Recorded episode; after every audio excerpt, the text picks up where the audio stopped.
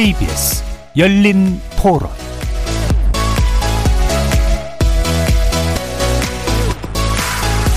안녕하십니까. KBS 열린토론 정준희입니다. 미얀마에서 권력이 무고한 시민을 죽이고 있으니까 그럼 있으면 안 되는 거죠. 국제사회가 공조해서 해당 정권을 갖다가 압박을 가면 그 정권도 그걸 계속 버틸 수가 없어요. 문제는 국제사회가 그걸 공조가 잘 안 되니까. 일반 시민한테 총을 쏜다는 것 자체가 그런 사태가 벌어지는 것 자체가 너무 슬픈 일이죠. 안타까운 일이기도 하고 군인이 민간인에게 쏜다는 것 자체가 저도 군대를 갔다 왔지만 그런 일은 있어서도 안 되는 일이기 때문에. 저희 딱 80년대 계엄령 떨어졌을 때랑 비슷하잖아요. 근데 그때는 관심이 간다고 해도 그거를 정부 차원에서 막아버리면 갈 수 없는 상황이었기 때문에 그때는 그럴 수도 있었다라고 할 수 있지만 지금은 미디어 이런 것들이 너무 활성화 있어서 국가적인 차원에서 도움이 들어간다 이렇게 생각을 한다면 충분히 해결하고 도움을 줄 수 있는 거라고 생각을 합니다. 기득권들의 어떤 정치적인 알력 싸움 거기에 무고한 시민들이 죽고 다치고 있잖아요. 그걸 계속 지켜보고는 안 되죠. 자체적으로 해결이 안 될 것 같으니까 기본 인권이라 그럴까요? 그런 거는 국제사회가 좀 관심을 좀 가지고 적극적으로 개입을 해서 평화적으로 해결해야 될 상황인 것 같아요.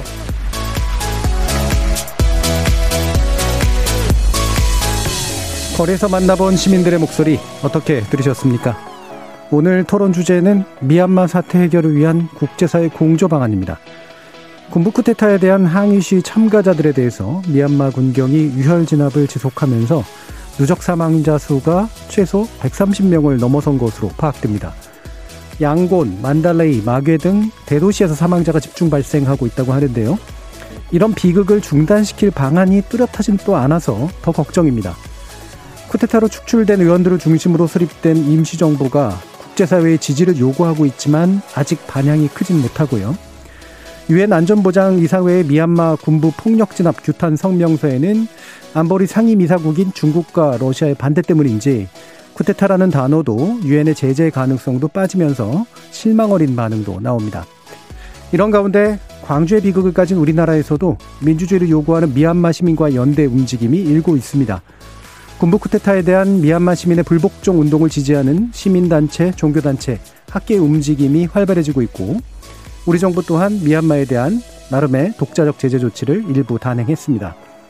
오늘 KBS 열린 토론에서는 세 분의 관련 전문가 모시고 국제사회의 제재 움직임 속에서도 미얀마 군부의 무력 진압이 계속되는 이유 살펴보고요. 실효성 있는 제재 방안이나 기타의 연대 방안이 무엇인지 모색해보는 시간 갖도록 하겠습니다. KBS 열린 토론은 여러분이 주인공입니다. 문자로 참여하실 분은 샵 9730으로 의견 남겨주십시오. 단문은 50원, 장문은 100원의 정보 이용료가 붙습니다. KBS 모바일 콩, 트위터 계정 KBS 오픈, 그리고 유튜브를 통해서도 무료로 참여하실 수 있습니다. 시민 논객 여러분의 뜨거운 참여 기다리겠습니다. KBS 열린 토론 지금부터 출발합니다. 살아있습니다. 토론이 살아있습니다. 살아있는 토론 KBS 열린토론.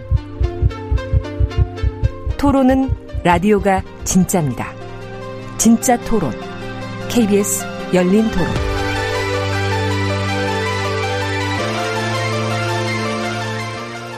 오늘 토론 함께해 주실 세 분의 전문가 소개하겠습니다. 먼저 미얀마 그리고 호주 대사를 지내셨고요.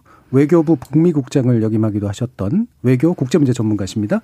이백승 전 주 미얀마 한국대사관 대사 나오셨습니다. 예, 반갑습니다. 자, 그리고 장준영 한국외대 동남아연구소 교수 자리하셨습니다. 네, 안녕하십니까. 그리고 연세대학교에서 국어국문학 박사과정을 수료하셨다고 하고요. 현재 제한 미얀마 청년연대에서 활동 중이신 외노에 흐닌 쏘 한국 이름으로는 강선우 씨 함께하셨습니다. 안녕하세요. 안녕하세요. 자, 지난달 초에 미얀마에서 군부 쿠데타가 발생한 이후로 이제 항의하는 미얀마 국민들의 시위가 계속 이어지고 있었는데요. 지금 제일 우려스러운 게 결국은 이제 유혈 진압이 이제 지속되고 있다는 거고, 일단 130명이 넘어섰다. 아마 이것도 이제 정확한 숫자가 파악이 잘 안 되고 있기 때문에 이 정도 숫자로 좀 추산하고 있는 정도인데, 외노에 씨는 이 관련해서 소식 같은 걸 어떤 식으로 좀 얻고 계신지 모르겠어요. 지금 현재 상황 좀 말씀 주시죠. 아, 네. 오늘이 바로 군부 쿠데타의 47일째 날입니다. 네. 지금까지 오늘 현재 미얀마 언론에서 오늘날 날짜로 제가 살펴봤는데요. 현재 파악된 사망자는 170명이 나왔다고 합니다. 아직 한국 언론에서는 다루지 못한 부분이고요. 예. 그 다음에는 아직 파해되지 않은 사망자는 더 많은 것으로 추정되어 있고, 예. 지금 체포와 구금 상태인 사람은 총 2,156명이나 돼요. 네. 그리고 체포 영장받고 도망친 사람은 3명이 있고, 체포되었다 돌아온 사람이 319명이나 파악되고 있는데, 예. 만약에 지금 돌아온 300명도 제정신 상태로 돌아올 수가 없잖아요. 예. 그런 모든 뭐 구박과 그런 것들이 예. 받아왔기 때문에 다시 돌아왔을 때 그들의 모습은 SNS에서 함께 공유하고 있는데 차마 이렇게 그냥 정신으로는 볼 수가 없는 예. 그런 것들이 지금 많이 예. 나오고 있습니다. 그러니까 다행히 이제 살아서 생존해서 이제 돌아오신 분들의 모습조차도 예. 예, 굉장히 상태가 안 좋고 뭐라고 이렇게 공유하기도 좀 끔찍한 아마 네. 그런 상황인 것 같은데 그런 것들을 보시면서 마음도 많이 되게 안 좋으실 테고요. 또 이제 한국에 있으면서 이게 뭘 해야 되나라는 그런 생각도 좀 많이 드실 텐데 일단 뭐 뒤에서 좀 더 자세하게 얘기를 나누겠습니다만 이런 폭력 진압이 왜 이렇게 군부가 하고 있을까? 라는 데 대해서 일단 현지에서는 어떻게 보고 계시는지요? 한번 또 말씀 좀 부탁드릴게요. 아, 네. 현지에서는 지금 이 군부에 대한, 왜냐면은 저희도 과거에 두 번의 쿠데타의 그런 경험도 있었고, 예. 그래서 그때 당시에도 시민들이 저항을 하지만은 두 개 다 실패를 했잖아요. 네. 그런 경험들이 있기 때문에 지금 연마 사람들한테는 군부는 중단하지 않고 끝까지 계속 진행하거라고는 그런 것도 한편에 있는데, 지금 현재 미얀마로서는 시민들한테 지금 현재 임시정부라는 것도 세웠지만은 예. 사실상 지금은 다 아투비로 많이 외치고 호소하고 구체적으로도 호소하고 예. 하지만 우리한테는 지금 현재 새 손가락으로 지금 저항의 표시를 네네. 하고 있잖아요. 그래서 지금은 우리한테는 새 손가락하고 그다음에 하나가 된 그러니까 군부 쿠데타를 종식해야 되겠다라는 그 마음만을 가지고 지금 맨몸으로 싸우고 있다는 것이에요. 예. 앞으로 어떻게 벌어지지 그런 거에 대해서는 조금 예, 좀 아무래도 되게 막막한 예, 예. 그런 상황일 수밖에 없는 것 같아요. 그러니까 뭐 사실 군부가 이렇게 행동을 보일 수 있는 건 그만큼 강력하게 여전히 미얀마 사회에서 뿌리 잡혀져 있기 때문이 아닐까 이제 싶은데 그러면 이대사님 지금 미얀마가 현재 역사적 분기점에 서 있는 상황이다라고 평가해 주신 거로 들었습니다. 역사적 분기점, 뭐 대충 이해가 가는 말이긴 합니다만 어떤 세력 관계나 이런 면에서도 좀 이해를 더 돕는 말씀 좀 부탁드릴게요. 예, 지금 미얀마는 민주 세력과 군부 세력 간에 예. 이제 지금 대결이 벌어지고 있는 거죠. 그래서 이제 민주 세력 특히 그 시민사회 그 힘이 성리할 경우에는 미얀마는 이제 좀 더 이렇게 나은 성숙한 네네. 민주주의 사회로 나아갈 수 있는 그런 좋은 길이 열릴 것이고 이제 군부가 이렇게 진압을 해버리고 이제 그런 상황이 군부가 이렇게 정권을 다시 잡았을 경우에는 미얀마는 굉장히 암흑의 시대로 다시 돌아갈 가능성이 있다. 예. 뭐냐면 군부가 잡으려고 그러면 대량 유혈 사태를 이제 피할 수 없으니까 대량 유혈 사태가 나면 국제 사회는 뭐 당연히 옛날에 했듯이 제재를 가할 수밖에 없고 제재를 가해버리면 이제 미얀마 경제도 굉장히 힘들어지고 미얀마 사람들이 국내외로 다니는 것도 굉장히 힘들어지고 그래서 다시 이제 국제사회에서 고립되는 암흑의 시대로 갈 수 있죠. 아니고 다른 시나리오를 보면 이제 타협을 할 수 있는 방법도 세력 간이 예. 그게 이제 국제사회가 중재를 하거나 뭐 이렇게 하면 그런 방법이 있고 또 하나는 좀 제일 안 좋은 경우지만은 저는 이걸 제일 걱정하는데 잘못하면 이게 장기화돼서 네네네. 사태가 무정부 사태나 이렇게 내란 내전. 상태로 간다. 이러면 참 안 좋은 것 같아요. 안 좋은 것 같은데 뭐 그런 가능성들이 열려 있어가지고 여러 가지로 걱정이 되고 있습니다. 예. 그러니까 여러 가지 면에서 그러니까 이게 단지 이제 미얀마의 그러니까 인권의 문제도 중요하지만 미얀마라는 국가의 이제 장래 측면에 있어서도 다행히 잘 해결돼서 이제 민주주의로 나아가는 게 여러모로 좋을 텐데. 뭐 현실이라고 하는 건 그렇게 안 될 가능성이 상당히 좀 있으니까요. 자, 그 부분에 대한 또 뒤에서 분석을 좀 더 해주실 것 같고요. 지난번에는 사실 저희가 미얀마 사태에 관련해서 이제 몇 분 전문가들과 말씀을 나눴었는데 지금 아웅산 수치 여사의 정부가 제대로 좀 못한 면들이 좀 있어서 결국 현재 사태가 불러일으켜졌다라고 하는 그런 일종의 책임론 같은 것들을 내시는 분들도 있으신데 뭐 다 책임을 물을 수는 없겠지만 어떻게 뭐 이 안은 또 이제 군부가 하는 일종의 마타도어 같은 것도 좀 들어가 있는 것 같고요. 일단 장 교수님께서는 이와 같은 책임론에 대해서는 어떻게 보십니까? 네, 뭐 저는 사실 이제 미얀마를 연구하는 학자로서. 예. 그러니까 민주진영, 우리가 소위 말하는 민주진영이랑 그다음에 군부 세력들에 대한 그러니까 정치 행태 이런 것들을 오랫동안 지켜봤는데 네. 사실 그 아웅산 수치 이 국가 고문의 개인적인 정치 철학이나 정치 사상 이런 것들을 봤을 때 문제점들이 사실 좀 있었던 것은 사실이고요. 예. 뭐 스코프를 좀 줄여서 이번 사건만 이렇게 보게 되면 사실 그 뭐 지금 현재 헌법상이라든지 아니면 권력구도상에서 군부와 민간 정부가 동거를 하는 것은 불가능한 그런 구조였다라는 것이죠. 예. 그러면 아웅산 수치가 말 그대로 이제 호랑이를 잡으려고 호랑이 굴에 들어갔으면 이 호랑이를 잡든가 아니면 협력을 하든가 네. 그런 다양한 방법들이 있을 텐데 그러한 방법들을 제대로 행하지를 못했었고요. 그리고 특히 2017년에 그 로힝자 문제 사건이 일어나고 난 다음에 서방 세계가 이제 미얀마와 등을 돌릴 때 그때 아웅산 수치가 좀 더 적극적인 행보를 국제관계를 했으면 괜찮았는데 중국을 선택해버렸다는 예. 것이죠. 진중화가 상당히 그 가파른 상태로 아주 빠른 상태로 이루어져 있었기 때문에 그러한 그러니까 그 점들이 이 군부들의 불만을 누적시키는 데 있어서 상당히 중요했다라는 것입니다. 제가 봤을 때는 그 아웅산 수치는 어쨌든 국민이 선택한 국민의 지도자였잖아요. 그런데 사실 국민이 부여한 권력을 누리기만 했지 예. 그러한 혜택을 국민들한테 돌려주는 데 있어서는 조금 모자라지 않았나 그런 생각이 듭니다. 그러면 한편으로는 약간의 정교함이랄까요? 그러니까 우리도 뭐 겪었던 문제이긴 합니다만 군부가 여전히 위세가 등등한 상태에서 일정하게 같이 협력을 통해 가지고 뭔가 이렇게 잘 퇴장시키든가 그렇죠. 아니면 제대로 된 어떤 그러니까 민주기 부여한 권력을 네. 사용하든가 그러니까 정치적 기술 면에 있어서 예. 상당히 아쉬웠다라는 것이죠. 그러니까 구도를 현재 구도를 잘 파악해서 군부와 협력을 해서 군부의 테러를 만들어주는 방법이 예. 있었을 것이고 아니면 과거 우리나라의 그 와이스 시절 하나회를 척결했던 그렇죠. 예. 그러한 행태도 있었을 것이겠죠. 그런데 예. 후자 같은 경우는 미얀마에서는 사실 좀 불가능한 것이고요. 어려웠었다. 예, 예. 그러니까 협력하는 그런 모습도 좀 보여줘야 됐을 필요가 있지 않았을까. 예. 예. 그런 생각이 듭니다. 그럼 이백승 대사님 어떻게 보시나요? 예, 물론 뭐 그때 다 이게 제일 큰 배경은 군부가 자기들 이제 권력을 잃으면 안 되겠다. 네. 민선 정부 이후로 들어가면 자기들 권력 기반이 많이 약화된다는 그 초조감 거기서 이제 시작은 됐는데. 근데 약간의 빌미를 구실을 제공해준 그 측면은 있죠. 예, 뭐냐면 저는 뭐 아까 우리 장 교수님 말씀하셨습니다만 일단 그 정치력을 발휘했었어야 되는데 지난 5년간 군부는 현실이거든요. 미얀마에서 군부는 그냥 군대 아닙니다. 네. 그거는 하나의 이익 공동체고 그렇죠. 생활 공동체예요. 그 사람 살기도 다 같은 데서 살아. 그러니까 그 세력을 함부로 그냥 이렇게 옆으로 이렇게 제쳐놓기 굉장히 힘들어요. 네. 그러면 그걸 정치를 발휘해서 권력 하여튼 분점을 하고 그 사람들을 조금 이렇게 안심을 시키면서 민주화를 진전시켜야 되는데 그걸 안 했다. 그 하나가 있고 그다음에 경제도 사실은 그렇게 잘 되지 않았어요. 지난 네. 5년간의 기대에 비해서. 그러면 외국 투자가 확 줄어버렸단 말이에요. 경제 성장률은 뭐 그냥 유지됐지만 근데 군부들은 그런 거 보고 있으니까 아, 이거 우리가 나가면 더 잘할 텐데 하는 그런 또 속마음도 생겼을 거고 이 나라를 잘못 이렇게 이제 이끌고 있다 그런 생각도 군부는 들었을 테고 그리고 자꾸 이제 이기가 되면 헌법 개정한다 그랬거든요. 네. 헌법 개정하면 군부로서는 아니 자기들이 이제 그게 이게 권력 기반이 무너지니까 그 저항을 안 할 수가 없죠.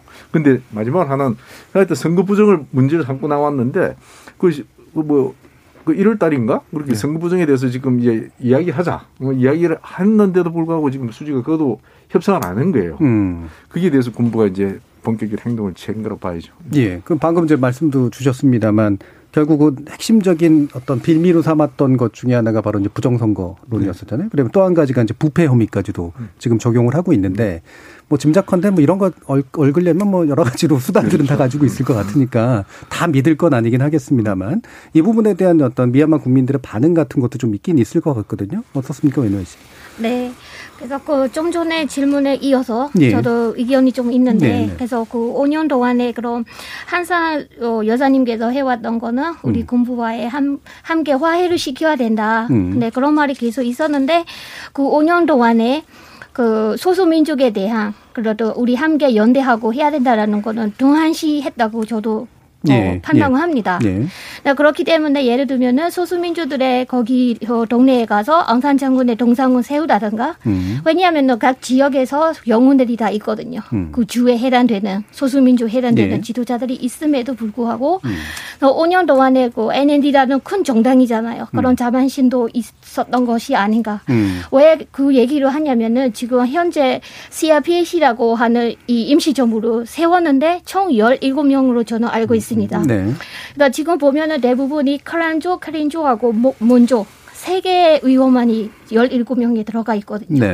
그래서 저희 미얀마 시민 중에서 평론가들이 이런 말로 해요. 그래서 빨리 5년 동안에 그런 등한시했던 그런 것들을 빨리 사죄도 하고 지금 현재 이 17명에 더 힘을 더 추가해서 빨리 임시정부가 공식적인 그런 국민들을 대표해서 좀 나서야 되지 않을까라는 그런 평론도 하고 있습니다. 네, 그리고 그 수지 여사님에 대한 그 아까 군부는 지금 모든 거 제거해야 되기 때문에 말도 안 되는 어처구니 없는 그런 주장을 하고는 있죠. 근데 미얀마 시민들의 입장에서는 이런 거는 되게 도저히 우리도 받아들일 수가 없고 왜냐하면 수지 여사님 같은 경우에는 가족도 미얀마에 없잖아요.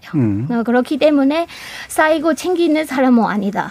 그래서 이들이 그냥 시나리오를 써서 소설만 쓰는 것뿐이다.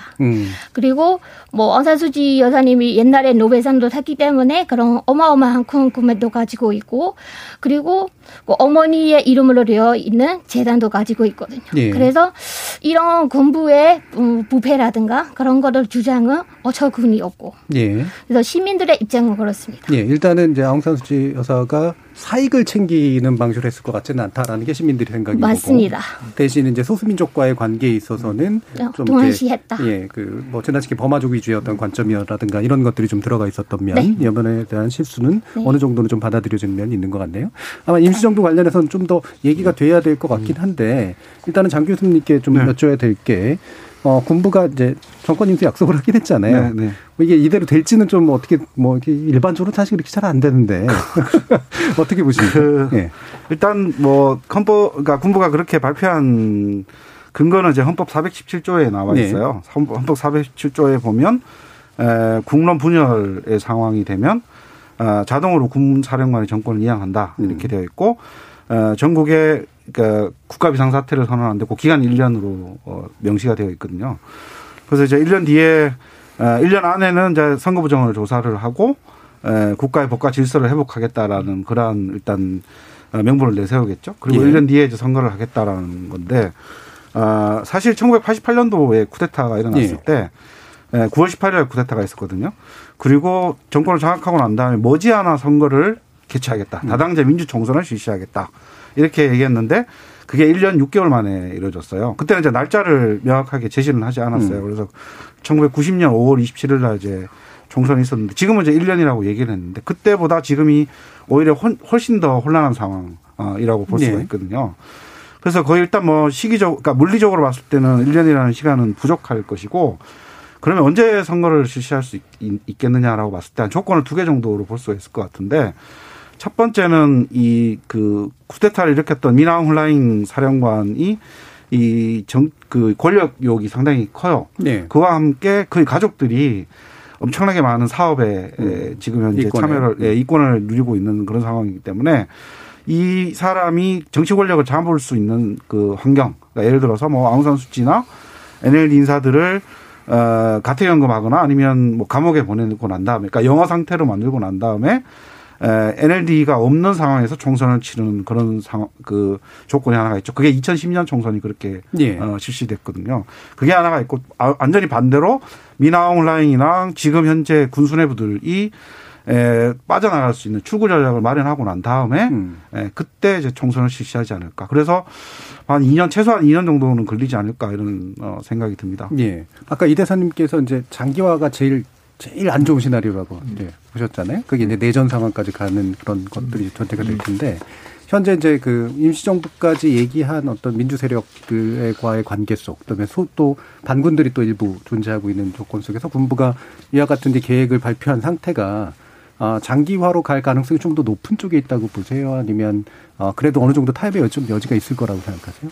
장기화에는 두 가지가 있죠. 이제 시위 이 사태가 계속 장기화될 거냐. 저는 그건 장기화 안 될 거라고 봐요. 그런데 물론 뭐 가능성은 배제할 수 없죠. 예전 상태 되면 장기화되고. 다음에 1년 이야기했던 거 있잖아요. 1년은 뭐 우리 장 교수님 말씀하신 것처럼 헌법상에 돼 있어요. 그렇게 긴급 사태에서는 비상사태에서는. 근데 또 1년 더 연장할 수 있어요. 그 사람들이 또 자기들이 요청하면 또 대통령 대행이 이걸 허가를 해주면 그러면 이제 더 연장이 되는데 제가 본 데는 국제적인 압력이나 이런 게 굉장히 없으면 군부는 아마 연장하려고 그럴 거예요. 생각해 보면 1년 만에 자기들이 뭘 기반을 다지고 권력 기반을 다지고 USDP라는 자기들 이제 그 친군부 정당을 키워서 선거에 이기기가 굉장히 힘듭니다. 그러니까 아마 그걸 상식적으로 보면 그보다 시간이 더 필요할 것 같은데 이제 그 국제사회의 압력이 어떨지 시민들의 저항이 어떨지 이런 데 따라서 그 시간은 조금 이제 좀 차이가 나겠죠. 예. 그러면 그 임시정부가 외노에 씨가 좀 말씀 주시면 좋겠는데 민중들의 지지가 되게 중요하잖아요. 맞아요. 예. 그러면 어느 정도 이제 그 상당한 지지를 좀 갖고 있다라고 보세요? 아니면은 아직까지 좀 뚜렷하지 않은 것 같으세요? 그러니까 그분들의 지금 입장도 얼마 전에 이틀 전에 부통령이라는 분이 연설을 내주셨습니다. 페이스북 메신저를 통해서. 그래서 지금 17명이라는 좀 소수잖아요. 어쩌면 보면 그렇죠. 임시정부라고 하지만은 그래서 국민들의 지지는 어차피 저희가 NLD당은 미얀마에서 제일 큰 정당이고 그래서 그거에 이 배경이 이게 있기 때문에 아울라도 있잖아요. 그렇기 때문에 국민들의 지지는 거의 다 엄청나게 높은 프로라고 할 수는 있고. 근데 아쉬운 점은 그냥 일반인들보다 아까 평론가들이 하는 것처럼 그러니까 지금 이 임시정부의 인원수라든가 그런 거 너무 적기 때문에 그래서 아까 얘기한 것처럼 그동안 5년 동안에 좀 동안시했던 그런 소수민주들과의 지도자를 빠른 이 시간이라도 지금 선언하는 것보다 직접 그 17명의 구성원들이 빨리 사죄를 하더라도 빨리 우리 힘을 합치고 지금 우리의 하나된 목표는 뭐냐면은 쿠데타를 정식하는 거거든요.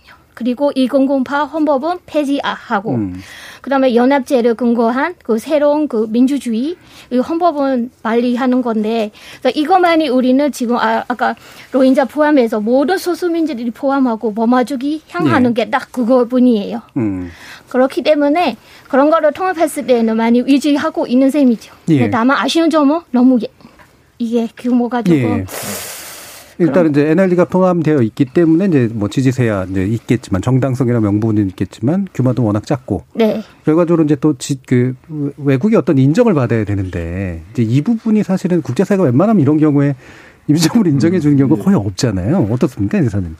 제가 보기에는 우리 흔히 쏘 씨가 이제 말씀도 하셨지만은 지금 저기 그 상원의장을 하신 분이 지금 이제 CRPH에 지금 리더로 나서고. 근데 그분도 소수민족 출신이에요. 그리고 지금 소수민족 대표들이 지금 17명이 모였는데 사실 NLD 그 본 그 이제 의원들은 다 지금 다 흩어져 버려가지고 그 결집 안 되고 그래서 그 세력면에서도 물론 그 NLD를 이제 대신하는 이제 그런 이제 행보는 보이겠지만은 과연 국민들 지지의 힘을 다 받을 수 있겠냐 그것도 저는 의문시되고 국제사회에서도 임시정부로 이걸 인정하기가 굉장히 좀 힘이 들 겁니다.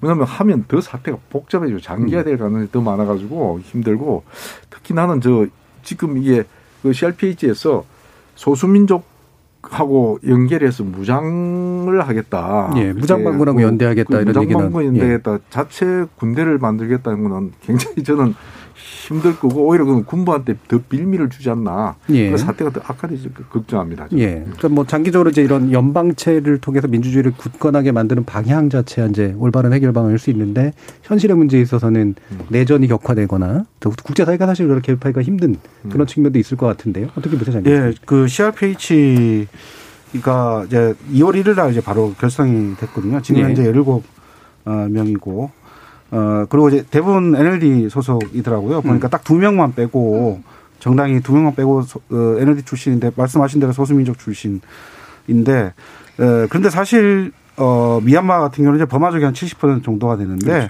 사실 버마족 중심으로 국가가 운영되는 것은 뭐 부인할 수 없거든요. 그리고 작년 2020년 선거에서도 선거 결과를 보면 이 소수민족이 사는 지역에서는 NLD가 그렇게 큰 인기가 없었어요. 네. 그러니까 그 의석수를 차지한 것도 상당히 적었고 대부분 버마족이 살고 있는 지역에서 거의 의석수를 많이 획득했기 때문에 그 NLD 내에서 나중에 회복됐을 경우에 NLD 내에서 이 CRPH에 대한 정당성의 문제를 거론할 수 있을 것이고 지금 현재 시민들 입장에서는 뚜렷하게 정부를 대신할 그러니까 군부를 뺀 임시정부를 대신할 수 있는 집단이 없기 때문에 이 CRPH를 자기네들의 일종의 그러니까 리더 그룹으로 이렇게 바라보고 있는 것 같은데 제가 봤을 때도 대사님 말씀하시는 것처럼 이렇게 좀 대표성이나 정통성 이런 측면에서는 의문이 많이 좀 생길 거라고 생각됩니다. 예. 그러면 이거는 좀 판단을 해봐야 될 것 같아요. 지금 흔히 얘기되고 있는 거는 서방 세계는 이제 수치 여사한테 등을 돌렸다.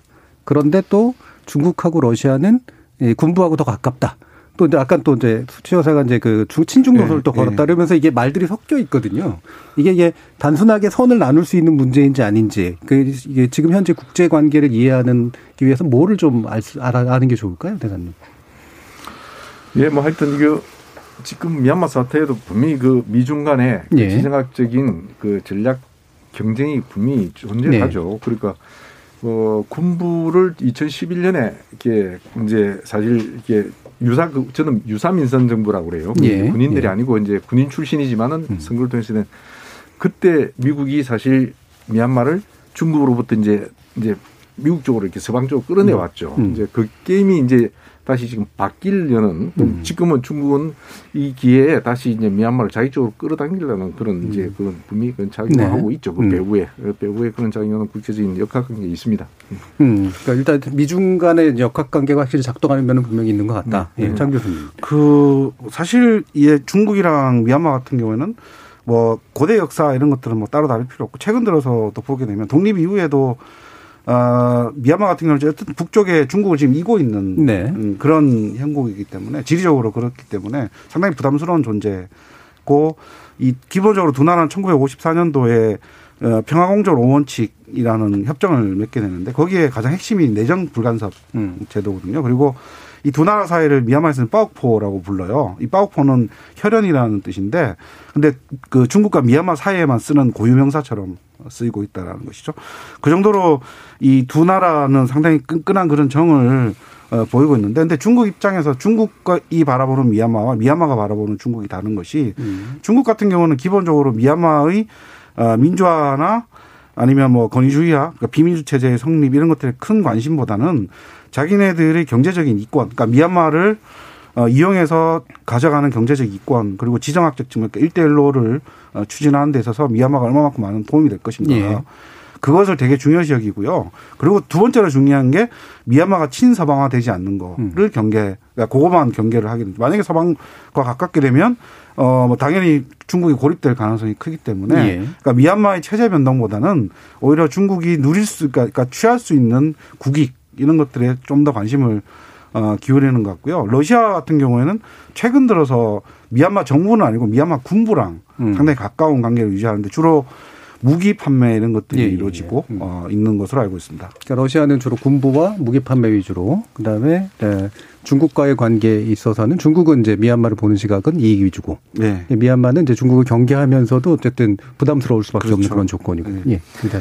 예, 아까 이제 수지 여사가 중국 쪽으로 기울었다, 뭐 이야기도 있고 이제 군부는 지금 어디로 가냐, 중국으로 갈 거냐, 이제 이런 문제 여러 가지 사람들이 이제 추측을 하고 있는데요. 기본적으로 사실 수지 여사는 친서방이어야죠. 네. 본인 출신 배경이, 그렇죠. 교육 배경이. 근데 제가 볼 때는 그때 로힝야 사태 있을 때 너무 서방에서 로힝야 사태의 그 본질을 잘 모르고 너무 수지 여사를 좀 강하게 몰아붙였기 때문에 할 수 없이 심정적으로 갈 데가 없으니까 중국 쪽으로 좀 간 것 같고요. 예. 미얀마 군부도 사실은 속내는 굉장히 중국을 경계합니다. 굉장히 두려워합니다. 그렇기 때문에 아마 서방 세계에서 적당한 중재안을 내면 군부도 중국 품호 안으로 들어가고 싶지는 않을 거예요. 그래서 이제 하여튼 관건은 어떻게 중재안을 내느냐 국제사회가 그게 중요한 거죠. 자 그러면 그 미얀마 국민들은 해외 국가들을, 그러니까 미국이나 중국이나 러시아나 이런 걸 바라보는 데 있어서 어떤 감정 상태인가요? 네. 그래서 아까 경계해야 되는 게 러시아랑 예. 중국이 대표잖아요. 예. 그러니까 그중에서도 러시아보다는 제2 연마 사람들한테는 반중 감정이라고 할 수 있는 예. 중국에 대한 반대된 그런 마음이 되게 강하게 지금 일어나고 있죠. 예. 네. 그래서 예를 들자면은 어제 14일날 밤 같은 경우에는 미얀마 양곤에 있는 라인다야라고 산업지구 지역이 있거든요. 네. 근데 거기서는 공장 중국이 소유하는 두 개의 공장이 좀 불이 났어요. 그래서 국영방송에서는 이게 시위대가 난동을 해서 일어나는 것이라고 그렇게 했는데 사실상 시위대는 그렇게 폭력적으로 지금까지는 조명하고 예. 있지는 않아요. 그러니까 그거에 대한 사진 증거가 된 사진이라든가 그런 게시물도 시민들끼리 함께 공유하고 있는 시점이고, 그래서 그 사건이 일어나고 다음 날에 제 미얀마에 있는 중국 대사관에서 공식 발표를 내는데 바로 그 전에 미얀마에 있는 화교 한 명이 좀 사망자로 좀 나왔어요. 네, 네. 그리고 어제도 의대생이라고 하는 화교 한 명도 나왔어요. 그럼 자기들 혈령이잖아요. 예. 또 그런 것들은 인명에 대한 피해 그런 거로 하나로 공식적으로 표현하지 않고 두 개의 공장이 이제 불에 났으니까 바로 공식 발표를 한 거예요. 예. 네. 그런 것들은 보면은, 일단은 먼저 사람 인명 피해에 대한 먼저 얘기를 해야 되는 거 아니냐. 예. 그러니까 그런 것들이 이 시민들 사이에 이렇게 불거지오면서 이제 반중 감정이 더 거세지는 것 같아요. 미얀마 사람들 사이에는. 예. 그러면 러시아에 대해서는 예.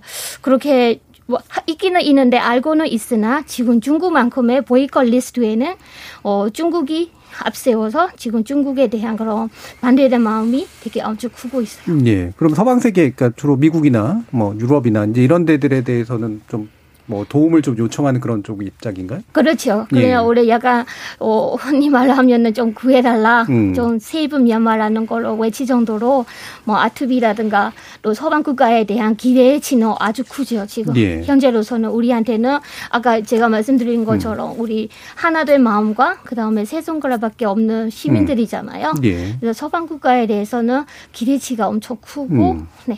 자, 이런 조건에서 그러면. 국제사회가 할 수 있는 또 단일한 옵션들이 사실 있기는 되게 좀 힘들지만 어떻게 움직이니 좀 키가 될 거라고 생각하시나요, 대사님?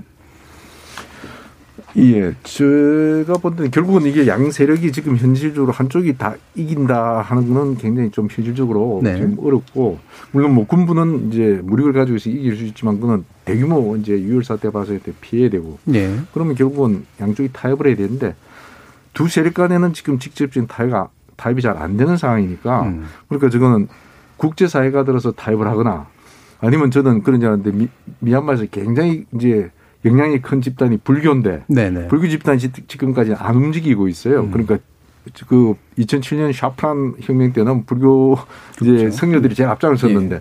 그러니까 불교 집단이 국내적으로 하면 혹시 중재를 할 수 있고 아니면 서방 국가들이 그 스마트 제재와 함께 예. 그다음에 중재안을 들고 와서 양쪽이 타협을 하도록 그렇게 설득을 지금 해야 될 시점이라고 합니다. 그냥 가만히 잡고 있게 성명만 발표하고 있어서는 지금 안 되는 시점이다. 그렇게 예. 그러면 이제 서방 세계에서의 이제 스마트 제재라고 하는 건 예를 들면 어떤 게 좀 있을까요? 그렇죠. 지금은 군부 개인하고 그다음에 군부 소유 기업들에 대한 이렇게 자금 거래 차단 정도 했는데. 네. 그리고 그 사람들 이행 이렇게 제재 이런데 그런 거는 그 사람들 그 소인이 벌써 이야기했지만 우리 옛날에 이런 거 많이 당해봤고 이런 거 잘 전혀 문제 없다 그래요. 예. 근데 그까지는 안 되고 저는 좀 더 그 양반 이제 군부 실력자들과 그 옆에서 같이 있는 이게 경제적 이들 이제 같이 나누는 그 크로니 예. 이제 캐피탈 하는 크로니 그 자본가들. 예. 네. 그 사람들을 자본이 해외에 있어요. 그런데 어느 나라를 많이 가 있지 않고 특정한 나라들 아시아 그 가까이 있는 나라들 몇 군데 저는 집중적으로 가 있다고 봐요. 그건 미국은 별로 많이 안 보냈어요. 네. 뭐냐면 옛날부터 미국하고 관계 안 좋으니까. 그러니까 미국에 있는 거 잡지 말고 딴 그 사람들이 많이 갔다 온 해외 몇 군데를 그 나라들 협력을 받아가지고 집중적으로 그걸 전부 몰수 내지 그게 동결을 시키고 그걸 가지고 되게 아프게 한 다음에 이제 협상을 들어가야 되죠. 그러니까 미국이 내린 이제 그러니까 미국 내 자산 동결, 그러니까 군부관계 자산 동결은 사실 그렇게 실효성은 없을 것 같다. 그 개인적인 자산은 안 갖다 놓습니다. 네, 장 교수님. 네. 그 뭐 지금 대사님 지적해 주신 대로 지금 양측이 너무 강대강대치 예. 치킨 게임을 하고 있어서 아 정말 누가 하나가 그 져야지 진짜 말 그대로 죽어야지 끝나는 게임처럼 지금 그렇게 가고 있는데. 그 제가 역사적 사례를 하나 말씀을 드리면 미얀마에서 있었던 사례를 말씀을 드리면 2007년도 6월 달에 중국이 중재를 해서 미국의 그 동아시아 태평양 담당 부차관보랑 미얀마의 외교부 장관이랑 비밀회담을 한 적이 있었어요. 베이징에서 네. 북경에서 베이징을 해서 그러니까 중국도 나름대로 만약에 사태가 계속 격화가 되면 중국에게 상당히 부담이거든요. 사실 외교적으로. 그렇기 때문에 그런 그러니까 비밀회담 중심으로 해서 중재안을 마련할 수 있는 그런 방안도 하나가 있지 않을까라는 생각이 들고 또 중요한 거는 그 지난 2007년도 이후 지금 현재 뭐 15년 정도 지난 시간으로 봤을 때 이 아세안이라는 그러니까 동남아 국가연합 아세안이라는 예. 영내 파워가 상당히 커졌기 때문에 이 아세안을 하나의 중재자로 삼아서 문제를 해결할 수 있는 것도 있을 것입니다. 그런데 얼마 전에 얘기했던 아세안이 나와서 우리가 중재할 거라고 했던 건 그냥 아세안 자체에서 움직인 것이고 네. 그게 아니고 얼마 전에 쿼드 정상회담에서도 바이든 대통령이 아세안의 중요성 이런 것들을 계속 역설을 했거든요. 거기에서. 그렇기 때문에 미국이나 서방 세계를 중심으로 해서 아니면 중국도 마찬가지겠죠. 이런 그 서방의 강대국들이 직접 나서는 것도 하나의 방법이겠지만 그거보다 아세안이라는 매개체를 활용을 해서 미얀마의 문제를 해결할 수 있는 그러한 중재안을 제시하는 것도 하나의 방법이지 않을까 그런 생각이 네. 듭니다. 그러니까 서방 세계가 직접 나서는 방식도 있겠지만 네. 아세안을 중재자로 활용한다거나 네. 아까 이제 국내에서의 이제 뭐 예. 불교 세력이라든가. 예. 예. 저는 근데 아세안 그 중재안에 대해서는 저는 좀 회의적이거든요. 예. 아세안이 10개국이 있지만 아세안에 아직까지 그 단결력이 굉장히 약하고 이유하고는 굉장히 많이 차이 나고 네. 그리고 아시안 10개국이 각 나라마다 민주주의 발전 단계가 다 틀려요. 네. 다 틀리고 그리고 태국 같은 경우는 아시안 중에서 중요한 나라는 불구하고 거기도 얼마 전에 다 비슷한 사례가 그러니까 제가 드리고 네. 싶은 말씀은 네. 그러니까 아세안에게 자율성을 줘서 아세안 전적으로 결정해서 하라는 게 아니고 이 결정안을 만들어서 아세안에게 주고 아세안이 일종의 심부름을 해주는 그러한 역할을 해달라라는 것이죠. 네. 아세안을 또 설득할 방법도 또 필요하겠네 예, 만약에 예, 그렇다면. 예, 그러면 마지막으로 1부 마치기 전에 그 외노 씨께서 보시기에 이런 아세안이나 또 기존 국제사회와의 관계에서 물론 이제 되게 막막하니까 도움을 요청하는 그런 시민들의 마음이긴 합니다만 어떤 쪽에 이렇게 그 내부 세력들이 좀 이렇게 손을 좀 내밀고 그다음에 연대하고 이런 방안들을 좀 고민하고 있는 움직임 같은 게 좀 있나요? 어떻습니까?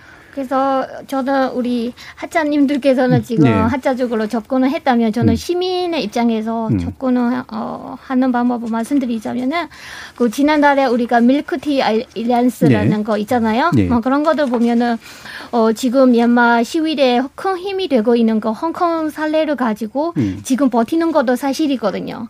젊은 친구들의 네. 시위대에 대한 저항하는 모습이라든가 그리고 또 한 가지는 바로 옆에 이웃나라 태국에서도 우리랑 똑같은 상황은 멀어지고 있기 때문에 미얀마가 지금 끝까지 한다면은 태국한테도 모범적이기도 하고 예. 그러면 캄보디아도 우리가 함으로써 캄보디아한테 힘이 돼주는 거 아닌가 그래서 우리 밀크티라는 그 함께 마시는 이 동네 이 아시안 국가들이 다 함께해서 다른 나라보다는 왜냐하면 인도네시아 같은 경우에는 규모가 크고 또 지난달에도 또 비밀 회담 같은 것도 있기 때문에 그거에 대한 기대는 없는 걸로 저는 알고 있어요. 시민들 네. 사이에는. 그래서 홍콩이라든가 아니면 홍콩은 물론 없지만은 아까 캄보디아 또 태국 그리고 나머지 라오스 거기와의 그다음에 인도 포함해서 다 함께 우리를 함께 연대할 것을 젊은 층에서는 그런 움직임이 있어요. 예, 그러니까 비슷한 조건에 처한 비슷한 네. 어려운 조건에 처한 네네. 다른 나라의 시민들과의 어떤 공감대 이런 쪽이 아무래도 시민들 입장에서는 네, 좀 더 중요하게 근거를 두고 있는 그런 내용인 것 같네요. 청취자들이 또 여러 가지 문자 보내주셨는데요. 한번 들어보고 가겠습니다. 정의진 문자 캐스터. 네, 지금까지 청취자 여러분이 보내주신 문자들 소개합니다. 3379님. 80년 광주 민주화운동 때와 너무 똑같다는 생각이 듭니다. 저는 그때 광주에서 고3 학생이었습니다. 최루탄, 군부의 무자비한 폭력, 그때의 비극을 잊을 수 없습니다. 지금 거리 시위에 나선 미얀마 국민을 보면 너무 안타까워요. 국제사회가 힘을 모아야 합니다. HKA님, 미얀마의 민주화를 지지합니다 해주셨고요. 2738님, 유엔의 존재 가치가 의심스럽습니다. 유엔 안보리에서 중국, 러시아 등 인류 인권의 보편 타당성을 부정하는 공산권 국가는 배제하고 새롭게 서방권 국가로만 재구성하면 좋겠는데 불가능한 일이겠죠? 8271님, 부모님께 다시는 볼 수 없을지도 모른다는 인사를 하고 나왔다는 미얀마의 어린 학생을 보며 마음이 많이 시렸습니다. 미얀마 친구들 부디 모두 무사하길 바랍니다. 헤이드님, 관심이 큰 토론 주제입니다. 미얀마에 깨어있는 시민들을 위해 우린 무엇을 할 수 있을까요? 질문도 있는데요. 수치 여사가 왜 소수민족을 등한시했는지 설명을 해주셨으면 합니다. 송수진님, 현실적으로 국제사회가 미얀마 사태에 직접 개입하는 것은 어려울 것 같습니다. 하지만 폭력 진압에 대한 페널티로 압박을 가할 수 있지 않을까요? 국제사회의 눈치게임은 미얀마 시민들을 향한 또 다른 폭력입니다. 라고 보내주셨네요. 네, KBS 열린토론 이 시간은 영상으로도 생중계하고 있습니다. 유튜브에 들어가셔서 KBS 일라디오 또는 KBS 열린토론을 검색하시면 지금 바로 토론하는 모습 보실 수 있습니다. 방송을 듣고 계신 여러분이 시민논객입니다. 계속해서 청취자 여러분들의 날카로운 시선과 의견 보내주세요. 지금까지 문자캐스터 정희진이었습니다. 토론이 세상을 바꿀 수는 없습니다. 하지만 토론 없이 바꿀 수 있는 세상은 어디에도 없습니다.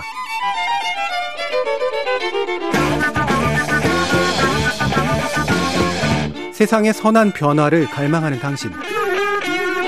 정답이 아니라 질문의 힘을 믿는 당신. 우리 KBS 열린 토론에서 만납시다.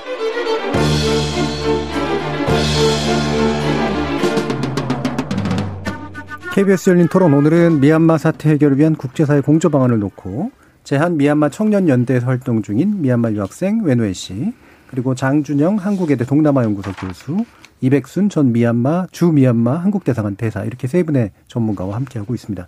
아까 청취자들께서 이제 보내주신 내용 가운데 질문 하나가 있어서 이번 예전에 약간 다룬 바가 있긴 했습니다만, 수치 여사가 왜 소수민족을 등한시했습니까? 이 부분 장 교수님께서 간단히 좀 설명해 주세요. 네. 예.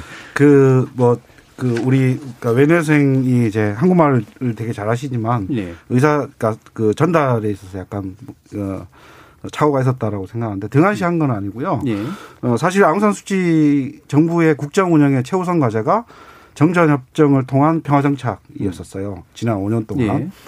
그래서 총 4번에 걸쳐서 소수민족들, 무장투쟁을 하고 있는 소수민족들을 다 초대를 해서, 연방회의라는 것을 21세기 삥농회담이라고 부르는데, 또 연방회담을 해서 우리가 자치에 기반한 연방주의로 나가자라는, 네, 그런 슬로건을 걸고 협상을 했습니다마는 그 방해자가 군부였었어요. 군부가, 네, 상당히 많이 사사건건 방해를 하고 협상을 할 때마다 일부러 교전을 일으키게 되는 거죠. 그러니까 거기서 이제 아웅산 수치의 정치력이 나오는 게, 그런 문제가 군부가 여러 가지 방해를 놓게 되면 군부에게 개입을 해서 그런 일들이 일어나지 않게끔 하거나, 아니면 역시 마찬가지로 무장단체들도 같이 교전에 참여를 했다라는 것이죠. 네. 그런 것들이 일어나지 않게끔 하는 중재 역할을 했었어야 되는데 그러한 역할을 잘 하지 못했던 것은 사실이에요. 예. 그리고 제가 말씀드렸듯이 미얀마가 대부분 범아족 중심으로 이게 국가가 운영되는데, 사실 지방 발전과 관련된 여러 가지 프로젝트가 있었는데 그거를 주로 NLD 정부에서는 지방의 여론을 수렴하지 않고 아웅산 수치에게 잘 보이기 위해서 중앙당, 예, 중심으로 갔다라는 것이죠. 그래서 아웅산 장군의 동상을 만들거나 아니면 다리를 교량을 새롭게 세우면 자기 주민들이 원하는 다리 이름이 있을 거잖아요. 예. 그런 것들도 전혀 수렴을 하지 않았죠. 그래서 아웅산 다리, 아웅산 교 이렇게 만들거나, 그렇게 해서 이 소수민족들로부터 많은 비난을 받았던 것은 사실이기는 해요. 예. 그러니까 정책의 방향 자체는 이제 공존과 자치를 통한 이제 자율적 공존. 이상은, 예, 상당히 좋았으나 그 실행에 있어서 여러 가지 문제점들이 있었던 거죠. 예. 정교함이 부족한 면들도 좀, 네, 있었고요. 네. 자, 그러면 이제 다시 외노에 씨께 좀 이제 본론에 맞춰서 여쭤봐야 될 것 같은데요. 미얀마에 있는 많은 시민들이 한국에 대해 도움도 요청하기도 하지만 연대를 요청하기도 하고 한국에 고마움을 표시하기도 하고 그러면서 이제 한국의 이미지가 꽤 괜찮다라고 들었는데 실제로도 그렇습니까? 네, 그렇습니다. 그래서 예를 들면은 저도 페이스북이나 유튜브를 통해서 그리고 한국에서 있는 벌어지고 있는 뭐 예를 들면은 문재인 대통령님의 공식적인 표현도 그 발표도 있잖아요. 예, 예. 그런 것도 연마에서도 한국어를 잘하는 연마 사람들이 있기 때문에 실시간 다 이게 공유가 되는 거예요. 그렇기 때문에 뭐 총리님, 그 다음에는 시민단체에서의 움직임, 그러면 한국에서의 뭐 요즘에는 보면은 뭐 행진곡이라든가도 네. 이 그런 여러 가지 있잖아요. 뭐 정부 차원에서, 시민 차원에서, 그 다음에는 또 다른 뭐 종교 지도자들이라든가 그런 것들은 실시간 몇몇 사람들이 지금 접속해서 한국 정부 포함해서 한국 시민들의 이 응원대 지지와 응원을 너무 감사해하고 있어요. 예. 네. 그러면 그 대사님이 이제 또 미얀마 한국 대사관 대사셨으니까요. 예, 그게 뭐 국가 외교 또 공공 이거 민간 외교 차원에서 전반적으로 한국과 미얀마의 관계는 좀 괜찮았다고 먼저 판단하시나요? 그렇죠. 미얀마하고 한국하고는 굉장히 하여튼 닮은 꼴이 많은. 예. 저는 닮은 꼴의 나라라고 그럽니다. 예. 뭐 인종적으로도 굉장히 비슷해요. 버마족은. 그래서 그러고 여러 가지 전반적인 측면에서 관계가 다 좋았죠. 예. 좋았습니다. 그럼 지금 이제 우리가 한국 정부가 사실 뭐 취할 수 있는 일들이 많지는 않습니다만 일단 이제 군수물자 정도에 대한 이제 제재 조치는 했잖아요. 뭐 실효성 좀 있으리라고 좀 생각하십니까? 어떻습니까? 예, 우리가 처음으로 이제 한국 정부가 제3국에 대해서 독자적인 제재를 취한 건데요. 그렇죠. 예. 근데 그게 세 가지 뭐 요소가 있던데 이제 군수물자 수출 금지, 네. 그다음에 국방 치안 협력 또 앞으로 이제 제한, 그다음에 개발 협력 문제도 재검토, 개발 협력 지원 재검토 이제 세 가지가 다 있는데 체류탄 수출도 금지했던가 막 그랬던. 아, 체류탄 수출은 뭐 꽤 예. 전부터 안 했어요. 네네. 사실 그 이제 그 약간 문제 있는 나라들한테는 예. 우리가 이제 안 하고 이제 국제사회 비난이 있었기 때문에. 근데 군수물자도 사실적으로 제가 보니까 뭐 19년 이후에는 수출 한 게 없고 네. 그전에도 별로 저쪽 군부하고 있어서 우리가 크게 군수물자를 많이 수출하지 않았습니다. 그래서 실효적인 건 좀 적을 것 같고요. 뭐 국방 치안 협력은 또 뭐 또 안 하면 그것도 크게 강하진 않았으니까 이제 안 하는데 개발 협력 쪽이 중단이 되면 저거는 이제 조금 양국 관계에서 조금 문제가 되겠죠. 우리가 그게 지금 뭐 예를 들면 우정의 다리라고 거의 1억 불 이상 돈을 넣어서 큰 아주 상징적인 큰 다리를 짓고 있는데 예. 그런 공사가 중단된다든지 이러면 이제 양국 관계에서 이제 약간의 좀 이렇게 타격이 있겠죠. 예. 그러면 이게 뭐 이런 조건에서 이런 얘기를 하는 게 좀 그렇습니다만. 그렇다면 이제 그 한국 정부가 취하는 게 당연히 인권과 민주를 위한 어떤 원칙적인 입장을 가져야 되는 것도 맞지만 거기에 이제 교민들이라든가 진출한 기업들이라든가 또 이후의 관계들이나 이런 것들도 동시에 좀 고민해야 될 텐데 그렇죠. 현재 이제 어떤 게 뭐 남방 정책도 신남방 정책도 고민하고 있는 입장에서 어떤 방식을 원론적으로 세우면서 현실적으로 또 접근하는 것이 좀 필요하다고 생각하세요? 그래요. 하여튼 우리나라가 아시아에서 제일 민주주의 선도국이고 예. 우리나라에 이제 우리나라도 그렇게 뭐 민주주의 인권을 굉장히 중요시하는 우리나라니까 당연히 그 미얀마 사태에 대해서 저희들 입장을 표명해야 되고 또 미얀마 시민들하고 우리 연대를 해야 되죠. 근데 이제 그렇지만은 이게 이제 정도 수위를 어떻게 가져갈 것이냐 양국 관계를 고려했을 때 현실적인 고려도 또 같이 좀 해야 된단 말이죠. 그런데 네. 이번에는 우리가 제가 본 데는 이제 외교부 성명이 2번 나왔고 국회 결의도 채택됐고 대통령께서도 이제 메시지를 보내셨고 그리고 이제 제재까지 예. 이제 한 번 다 하지 않은 제재 조치까지 들어갔으니까 우리로서는 거의 할 수 있는 여러 가지 방안을 다 이제 소진한 셈이죠. 그런데 이 경우를 우리가 홍콩 사태 때 2019년 때 홍콩도 지금도 이번에 이제 또 홍콩에 뭐 이제 여러 가지 뭐 이제 계속 중국이 홍콩을 이제 중국화 시키고 있는데, 근데 홍콩 사태에 대해서 우리가 입장 표명을 거의 안 했단 말이죠. 네. 그래서 그 약간 그런 데 대해서는 이제 차이가 많이 나는 거 이런 걸 가질 때 만약 시민이 이제 승리하면 좋은데 군부가 이게 진압을 해버리면 군부 정부하고는 어떤 양국 관계가 이제 설정이 될지 굉장히 좀 고민스러운 부분이 거기 있습니다. 네. 그래가지고 특히 우리 또 시민 연대들은 뭐 포스코 앞에 가서 막 대보도 하고 그러는데 우리 사실 포스코나 그 가스전 이런 것도 큰 게 있거든요. 그 운영하고 있는 거. 그런 걸 중단해야 된다고 하는데 과연 중단하는 게 누구 좋은 일이 될지는 이게 우리가 다시 생각을 해봐야 된단 말이죠. 예. 그게 가스전 같은 거는 중국한테 80% 가요. 만약에 우리가 그 손 떼고 나오면 중국이 그냥 중국 기술자 보내가지고 다 운영할걸요. 그런 점에서 우리가 감성적인 문제하고 현실적인 문제하고 사이에서 조금 균형을 취해야 된다고 저는 생각합니다. 자, 그럼 장 교수님 같은 경우에는 이제 뭐 이 부분에 대한 이제 커멘트도 좀 해주시면 좋고, 동시에 또 이제 어쨌든 학계 관점에서 보면 또 학계가 할 수 있는 건 좀 더 자유로운 면들이 좀 있긴 있으니까요. 같이 말씀 주시죠. 예, 그 먼저 이제 우리나라와의 관계에서 말씀을 드리면 사실 이제 그 대사님은 이제 정부 입장 차원에서 말씀드린 거고 또 시민사회의 입장이 또 있을 것이고, 이 두 개가 양립하지만 또 서로 화해하기는 좀 어려운 문제들이 있는데, 그 포스코 사례를 제가 간단하게 하나 말씀을 드리면, 제가 포스코를 편들거나 그렇게 하려는 의도가 전혀 없다는 걸 먼저 말씀을 드리는데, 그 미얀마의 지금 시골 마을에서 이 돈을 좀 어느 정도 벌게 되면 가장 먼저 하는 일이 지붕을 고치거든요. 그러니까 집을 전체로 지을 수가 없으니까 지붕을 고치는데 그 함석판을 사서 그걸 이제 얹는단 말이죠. 근데 이제 거기에 미얀마에 가면 중국제도 있고 인도산도 있는데, 이게 그 내구성이 안 좋아서 우리 포스코에서 만든 거를 선호를 해요. 가격이 좀 비싸긴 하지만 내구성이 다른 국가들에 비해서 한 3-4배 정도 세다라고 그렇게 알려져 있어요. 그래서 이제 그 우기철에 그 시골 마을에 가면 이 비가 엄청나게 많이 오니까 이제 빗소리가 나는 거잖아요. 이제 그 소리 들으면서 아, 이 마을은 어느 정도 발전이 됐구나, 이런 것들을 우리가 상상을 할 수 있단 말이죠. 예.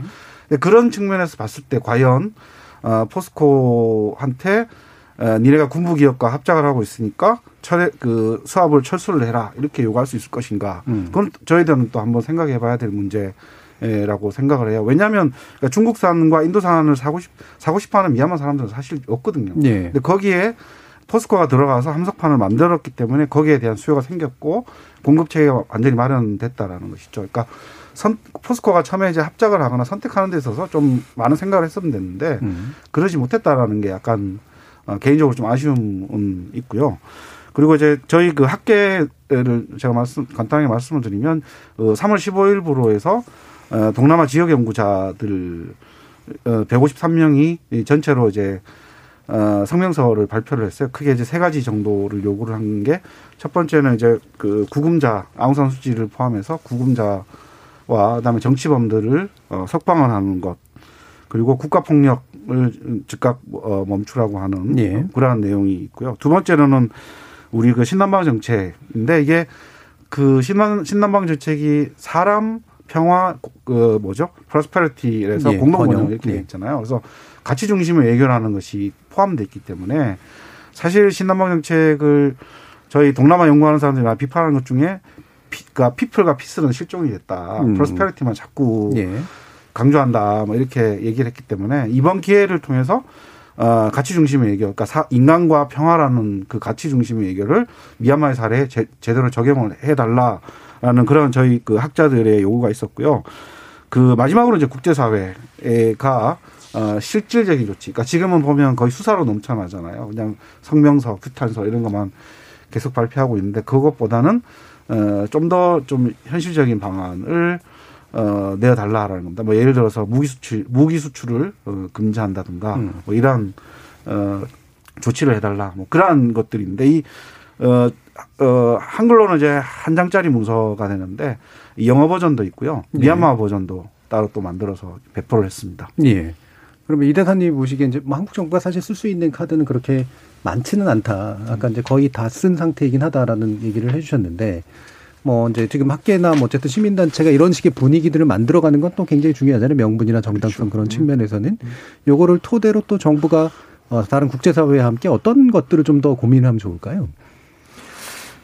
그러니까 저는 좀 있으면 이제 한국하고 미국하고 2+2 이런 걸 하지 않습니까? 저번에 정상회담 때도 아마 바이든 대통령하고 이제 미얀마 문제 사태에 대해서 이제 논의를 하신 거로 이렇게 보도가 됐는데, 이번에 2+2에도 아마 그 이제 이야기가 나올 거예요. 나올 때 이제 우리 정부로서는 하여튼 그런 이제 서방 세계 위주로 UN, 그다음에 미국, 영국, EU 이런 데에서 필요하면 일본도 그런 나라들이 하여튼 중재안을 만들어서 같이 공동 압력을 이렇게 넣도록 하고, 한국은 그에 대해서 100% 지지하고 이제 그런 걸 협의해서 그런 나라들이 좀 그렇게 움직일 수 있도록 그렇게 외교적 노력을 기울이는 게 필요하지 않을까 그렇게 생각합니다.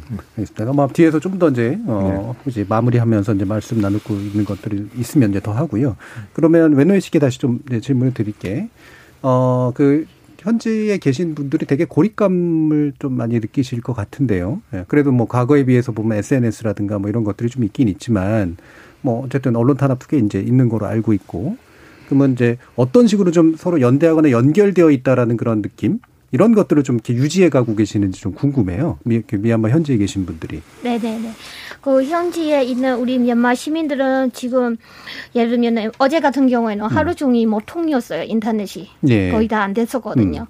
그런 데에는 예를 들자면은 태국의 칩이죠.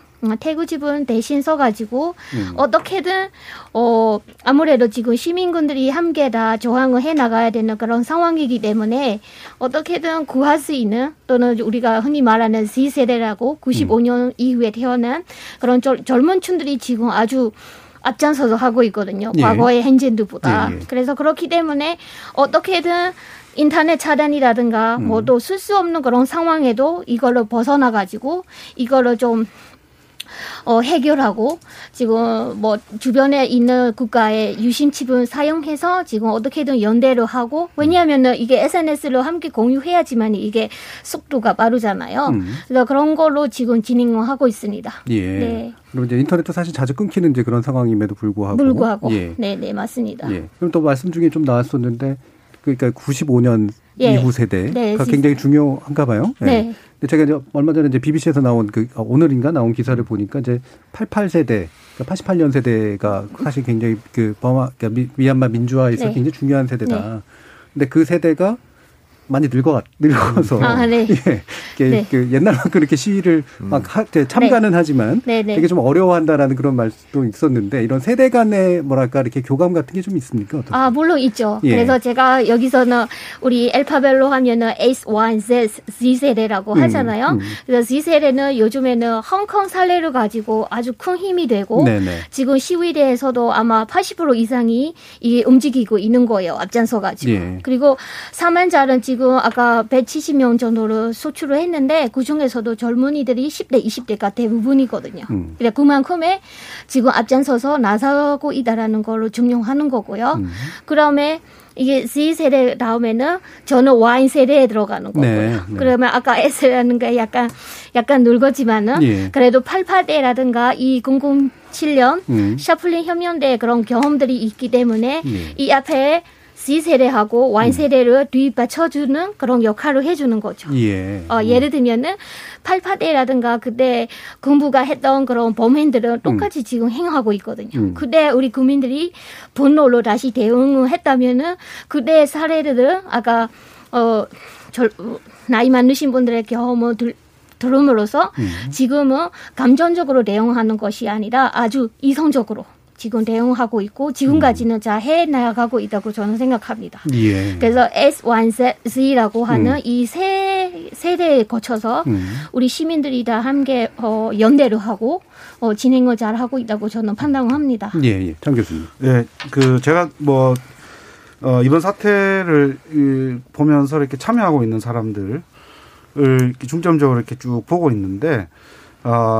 그 약간 흥미로운 점을 발견한 게 이제 88세대 그러니까 예. 지금 뭐 나이로 따지면 50대 정도 되는 사람들이겠죠. 이 사람들은 그렇게 많이 참여를 하고 있지 않는 것은 사실이에요. 그러니까 말씀하신 대로 젊은 친구들, 예. 20대 친구들이 대부분 활동하고 있는데, 이게 그 88세대가 뭐 지금 사회자께서는 나이가 많아서 참여를 못 한다라고 하지만 그런 측면도 있겠지만, 사실 88세대는 88년과 90년 두 번, 그러니까 88년 민주화운동 실패, 90년 총선 이후에 그 사회 진압, 이걸로 인해서 해외로 나간 사람들이 많이 있어요. 예, 예. 사실 우리나라로 왔던 분들도 있고, 망명이나 흩어진 예, 망명, 예, 그러니까 정치적 망명을 택하신 분들이 많이 있겠죠. 근데 이런 분들이 사실 미얀마가 2011년에 그랜드 패티션을 한 적이 있었어요. 그래서 다 돌아와라, 얼마든지 돌아와서 국가 발전에 같이 이바지하자라고 했는데 그때. 대부분 돌아가지 않았어요. 네. 그러니까 그러니까 망명한 그 현지의 일원으로 그냥 살고 있게 되는 거죠. 그래서 지금 현재도 보면, 그러니까 뭐 그 미얀마 언론이나 아니면 BBC 미얀마 버전이 있는데 거기서도 네. 해외에 살고 있는 미얀마 사람들을 인터뷰하는 게 그렇게 쉽지 않은 일이라고 얘기를 해요. 그러니까 그만큼 나름대로 민주화 운동을 실패를 해서 해외에 나가서 민주화운동을 하겠다라는 사람들이 시간이 지나면서 말 그대로 생업에 어느 정도 그냥 정착을 하면서 그 자기 고국의 일을 많이 까먹기 시작하게 된 거였죠. 그게 제가 봤을 때는 이게 그 지금 세대 간의 교감이 공감이 많이 일어나고 있다라고 하지만 약간의 연결고리가 끊기지 않았나 그런 생각이 듭니다. 혹시 이 대사님 뭐 이 부분에 대해서 같이 말씀 주세요.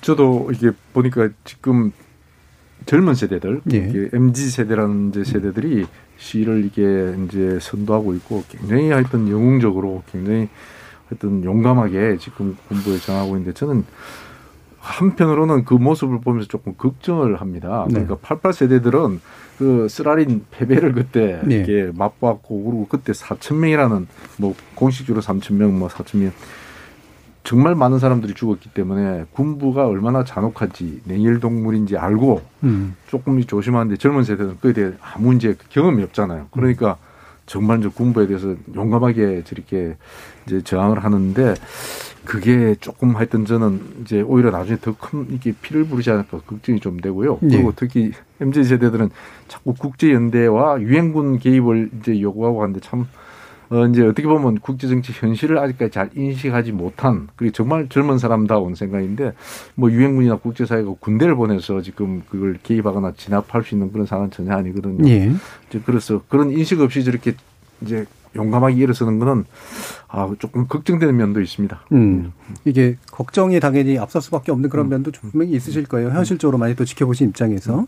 그럼 이제 그 미얀마에 계신 분들을 보면 이게 아까 제가 BBC 보도를 얘기한 게 이제 결국에는 이제 시민들이 민주주의에 대한 확고한 신념을 이제 내재화하고 있느냐, 그렇지 않느냐가 이제 장기적인 발전에서 굉장히 중요하잖아요. 그러니까 뭐 어떤 나라든 간에 이제 군부가 그래도 통치력은 있지라든가 뭐 이를테면 제가 알기로는 군부가 나름대로 독립운동 과정에서 또 한 역할 같은 것들이 있어서 그런 식의 뭐 민족주의가 이제 뭐 만들어진다거나 이런 또 달라지는 문제라. 그런데 이제 그 세대를 어쨌든 거듭해 가면서 미얀마가 그러니까 민주주의에 대한 어떤 확고한 신념, 그래서 시민적 분위기 이런 것들을 만들어가고 있다라는 이제 그런 분석을 또 하더라고요. 실제로 좀 그렇다고 생각을 하십니까? 그거에 대해서 하기 전에 아까 우리 저희 대사님께서도 말씀하신 거를 저는 좀 약간 보태고 싶은 게 아까 좀 세대 간의 그런 교감이라든가 연대는 있지만은 또 한 가지는 뭐냐면은 지금 우리 10대들은 지금 맨몸으로 싸우고 있는 거예요. 그래서 한 가지 아쉬운 점은 저는 뭐 관주 사태나 또 한국에서의 그런 사례들을 보면은 아까 우리 대사님께서 언급했던 것처럼 미얀마는 부교 나라는 여기 종교 불안은 아주 강해요. 그러니까 종교 지도자들 그리고 아까 88대 세대에는 물론 많이 만명 같지만은 그래도 어느 정도의 목소리를 낼 수 있는 사람들이 있어요. 그리고 제야 정치인들이죠. 그래서 그런 사람들이 앞장서면은 총은 아무래도 한풀로는 마구잡이로 쓸 수는 없잖아요. 그래서 앞에서 이렇게 좀 막아가지고 어느 정도로 함께해 준다면은 좀 이번에 좀 우리 사망자들도 좀 줄이지 않을까라는 그런 것도 아쉬운 점은 있는 것도 사실이에요. 그렇지만 우리는 가만히는 있을 수는 없잖아요. 그렇기 때문에 그런 앞에서 앞장서서 해주는 그런 어른들의 역할이 좀 많이 지금 없는 상태죠. 그러니까 조금이 있는 게 아니라 아예 없는 상태에서 우리 젊은이들이 지금 맨몸으로 나가고 있다는 게 이게 장기적으로 봤을 때에는 우리가 좀 힘이 점점 약해지지 않을까라는 생각이 듭니다. 그런 종교 지도자라든가 또 어른들의 역할이라든가 이런 것도 상당히 중요할 텐데 맨몸으로 싸우는 그런 막막함 다시 한번 표현해 주셨는데요. 저희 청취자 여러분들도 많은 연대 의지를 표현해 주셨는데 K81127481님이 미얀마 전문의들 힘내십시오. 응원합니다라는 말씀 주셨고요. 코로나 극복님은 세계 평화 하면서도 정작 자국의 이익만 추구하면서 비정한 국제사회 참 씁쓸합니다라는 그런 얘기도 주셨네요. 서주현님은 지금 우리 눈앞에서 일어나지 않는다고 해서 인간이 그냥 문자나 숫자가 아니라고 생각합니다. 미얀마에서 죽어간 분들의 명복을 빕니다라는 그런 의견도 주셨습니다. 자, 그러면 마무리 한번 발언할 시간인데요. 일단은 이제 우리 외노예님께서 앞으로 어떤 식의 지금도 하고 있는 활동과 함께 어떤 것들을 좀 같이 했으면 좋겠다라는 그런 호소의 목소리 뭐 아마 담아주면 될 것 같고, 다른 두 분 선생님들도 전문적인 조언 한 1분 정도씩 부탁드리겠습니다. 먼저 외노회님. 아, 네. 제가 먼저 말씀드리겠습니다. 예. 저는 지금 한국에서는 2월 1일 날 쿠데타 이후 바로 3일 날부터 저희 한국에서 거주하고 있는 유학생들이 또는 노동자들이 중심으로 해서 제한미얀마 청년연대라고 예. 임시적으로 지금 움직이고 있습니다. 한국에서 뭐 기자회견이라든가 또는 시민단체들과의 함께 연대를 하면서 저희가 여기서 우리의 목소리를 낼 수 있는, 그러니까 하나의 소통의 창으로 지금 진행을 하고 있습니다. 예. 그래서 그런 상황들을 저는 전하고 싶고요. 또 한 가지 마지막으로 말씀드리고 싶은 거는 지금 한국에서는 많은 분들이 응원과 지지를 함께 해주셔서 뭐 무엇보다는 어느 세계 어느 나라보다 대한민국이 지금 1위로 지금 함께 지지를 해주시는 것에 대해서는 미얀마 사람들이 되게 감사해하고 있어요. 그래서 그거보다는 제가 부탁드리고 싶은 것은 미얀마 군부 쿠데타 세력이 우리 미얀마 사람들한테 아주 잔혹하게 또는 행하고 있는 그런 망인들은 감시하는 그런 구체적인 그런 감시가 좀 필요하지 않을까라는 생각이 듭니다. 물론 도와주는 거는 다른 도와주는 그런 장면도 있지만은 그런 것들은 한국 분들을 포함해서 세계에 있는 모든 분들이 이 두 눈을 부릅뜨고 감시해주고 비판의 목소리를 내주셨으면 합니다. 예. 그래서 현재로서는 우리가 그 군부가 압박할 수 있는 그런 유일한 수단이라 지금 미얀마 시민들이 할 수 있는 거는 지금 세 손가락을 두고 맨몸으로 싸우고 있다고 저는 예. 매번 강조를 했잖아요. 그렇기 때문에 우리한테는 가진 게 아무것도 없어요. 그래서 우리 아무것도 없는 미얀마 시민들에게는 제가 한국 분들께 말씀드리고 싶은 것은 군부의 이렇게 반인류적인 그런 폭력은 세계인을 다 함께해서 한국 분들의 그런 감시를 해주셨으며 또는 예. 비판의 목소리를 끊임없이 이게 군부 쿠데타가 종식할 때까지 함께 예. 연대로 해주시면은 미얀마한테는 큰 힘이 될 것 같습니다. 예, 짧은 관심이 아닌 긴 네. 그런 긴 네. 시각의 관심을 부탁해 주셨네요. 자, 이백승 대사님. 예, 저는 하여튼 이게 앞으로 전망이 어떻게 될 거냐고 생각하면 사실 그 88년도에도 거의 한 달 반 만에 사태가 완전히 진압이 됐어요. 지금은 네. 조금 그기보다 시간을 더 끌고 있는데 그래도 군부는 더 이상 시간을 안 끌려고 그럴 건 저는 생각이 듭니다. 그래서 군부가 이제 강경 진압으로 들어갈 가능성이 많고요. 지금 그래서 계엄령을 확대하고 이제 시내에 자꾸 군병력을 지금 많이도 투입한다고 하는데 아, 참 걱정이 됩니다. 그리고 제가 봤을 때는 아무래도 3월 27일이 보니까 그 미얀마 이제 국군의 날이더라고요. 그 전에 사태를 정리하려고 그럴 겁니다. 그래서 네. 그 안에 하여튼 그 유혈 사태를 피하고 무슨 타협책이 발견됐으면 찾아졌으면 좋겠는데 그럴 가능성이 없어서 좀 걱정이고요. 아, 그리고 하여튼 우리는 미얀마에 있는 하여튼 우리 참 아까운 나라고 잠재력이 굉장히 많은 나라와 아까 말씀드린 좀 한국과 닮은 꼴의 나라인데 미얀마가 더 이상 역사의 그 나락으로 떨어지지 않기를 정말 바라고 마지막으로, 그리고 다음에 저는 거기 우리 있는 우리 동포들 예. 4천 명 되는 동포들과 우리 봉제 공장도 한 100개 정도 있습니다만은 우리 하여튼 동포 교민들이 그래서 예, 안전하게 계시기를 정말 바랍니다. 네, 장준영 교수님. 네. 그 원래 미얀마는 4월이 새고. 물축제도하고 거의 축제의 그 모든 국민이 즐기는 그런 시기라는 것이죠. 근데 지금 뭐 불행히도 올해 그 새해는 상당히 불행한 그런 시간을 보낼 것 같은데 시위가 대사님 말씀하셨듯이 뭐 국군의 날도 있고 그래서 군부는 지금보다 한 수가 좀 더 높은 진압을 할 가능성이 크다라는 것이죠. 그리고 4월이 되면 상당히 더워요. 40도가 넘는 그런 날씨가 되니까 시위대나 군부나 진압대나 뭐 서로 지치기 예. 마련이라는 것이죠.